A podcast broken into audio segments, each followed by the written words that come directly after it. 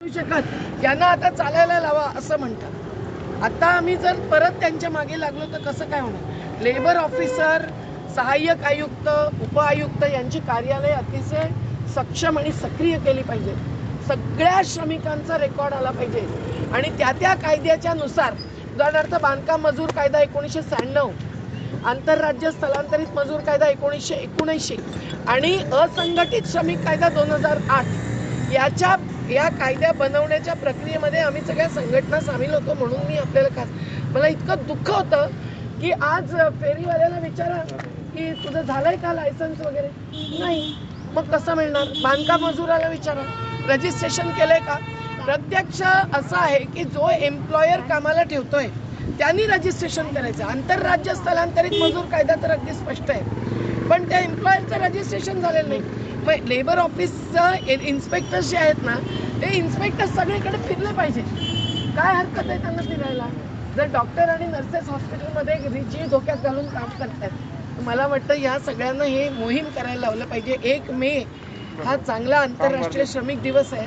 त्या दिवशी ही मोहीम महाराष्ट्र सरकारने सुरू करावी असा आमचा आग्रह आहे. आणि आम्ही प्रत्येक अं, आता आम्ही बांधकाम मजुरांशी बोलून आलो त्यांचे ऑफलाईन फॉर्म्स भरून तयार आहेत एका ऑफिसमध्ये त्यांच्या. परंतु ते कोणी घेतच नाहीये. कल्याणकारी मंडळाच्या ऑफिसमध्ये कोणी फॉर्म स्वीकारत नाही आहे अशी स्थिती झालेली आहे. आणि हे पंधराशे रुपये किंवा दोन हजार रुपये तत्काळ घातले पाहिजे. कारण जर ते लॉकडाऊन संपल्यावरती घातले तर तोपर्यंत कुपोषणाने किती बालकं मरतील? आज तीन हजार तीन हजार रोज जातात आणि शिवभोजनाच्या व्यतिरिक्त आम्हाला असं वाटतं शिवभोजन चाललंय. लाखो लोकांना देत आहेत त्याचं आम्ही स्वागतच केलं आहे त्याची क्वालिटी पण गेल्या वेळेच्या पेक्षा या वेळेला चांगली आहे असं मी जिथे जिथे विचारलं तिथे कळतंय.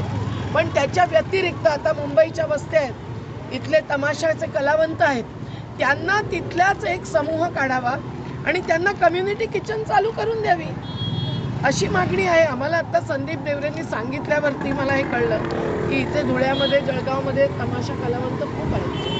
मग असे जर आठशे कुटुंब आहेत उत्तर महाराष्ट्रामध्ये तर त्या आठशे कुटुंबांपर्यंत पोहोचायला काही कठीण नाही. द्यायला पाहिजे. आणि रेशन कार्ड रेशन कार्डाबद्दल इतकी अडचण लोकांना येते नवीन रेशन कार्ड बनवणं नवीन नावं घालणं ही प्रक्रिया जी सत्त्याण्णवमध्ये केली त्याच्यानंतर क्वचितच सगळं अपडेटिंग झालं. तर आत्ता या निमित्ताने नंदुरबार जिल्ह्यामध्ये गेल्या लॉकडाऊनमध्ये हजारोंची रेशन कार्ड बनली. चांगलं आहे तर या निमित्ताने सगळ्यांचीच रेशन कार्ड बनणंच केवळ नाही रेशनमध्ये पाच किलो आठ दिवस पुरतं. त्याच्याऐवजी पंधरा किलो धान्य पाहिजे लॉकडाऊनच्या संदर्भात तरी. त्याच्याबरोबर निदान दोन ते तीन किलो डाळ किंवा कडधान्य पाहिजे. तुम्ही अगदी स्वस्तातली स्वस्तातली चवळी द्या पण द्या. आणि त्याच्याबरोबर तेल पाहिजे. निदान एक किलो तेल द्यायला पाहिजे.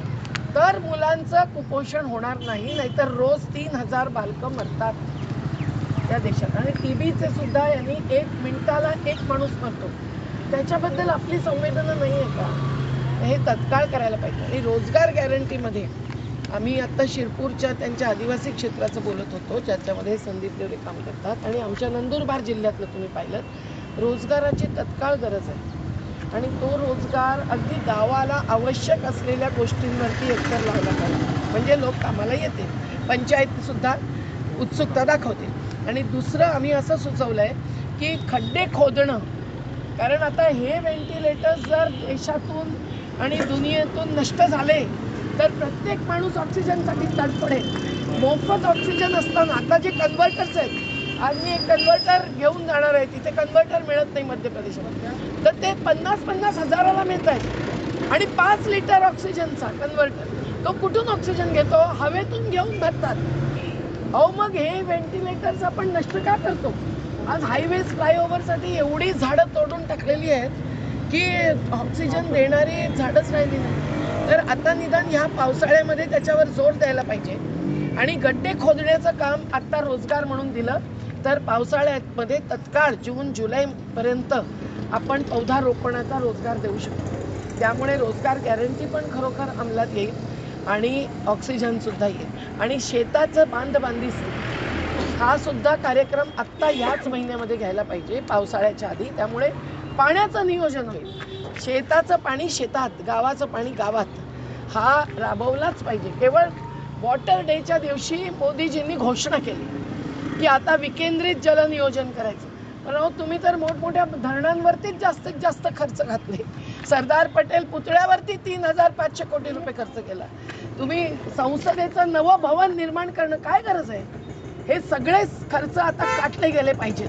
जर कुटुंबाच्या पातळीवर खर्च कापून माणूस जगू शकतोय तर देशाला जगवण्यासाठी सुद्धा जे विनाकारण चाललेले खर्च आहेत ते सगळे थांबवले पाहिजे कार्यालय सुशोभित करणं मंत्र्यांची घरं सुशोभित करणं मोठमोठे हायवे फ्लायओव्हर बनवणं हे सगळं थांबवून अतिशय साधेपणाचं जीवन त्यांनी पण जगावं आणि सगळ्यांना जे किमान गरजा भागवण्यासाठी द्यायचं आहे त्याच्यासाठी मदत द्यावी असं आमचं म्हणणं आहे. पी एम केअर्स वरती त्यांनी कॉन्ट्रॅक्ट केलं आणि ते अंमलातही आलं नाही. आता परत पी एम केअर्स फंडमधून ऑक्सिजन प्लॅन काढायचं म्हणतात.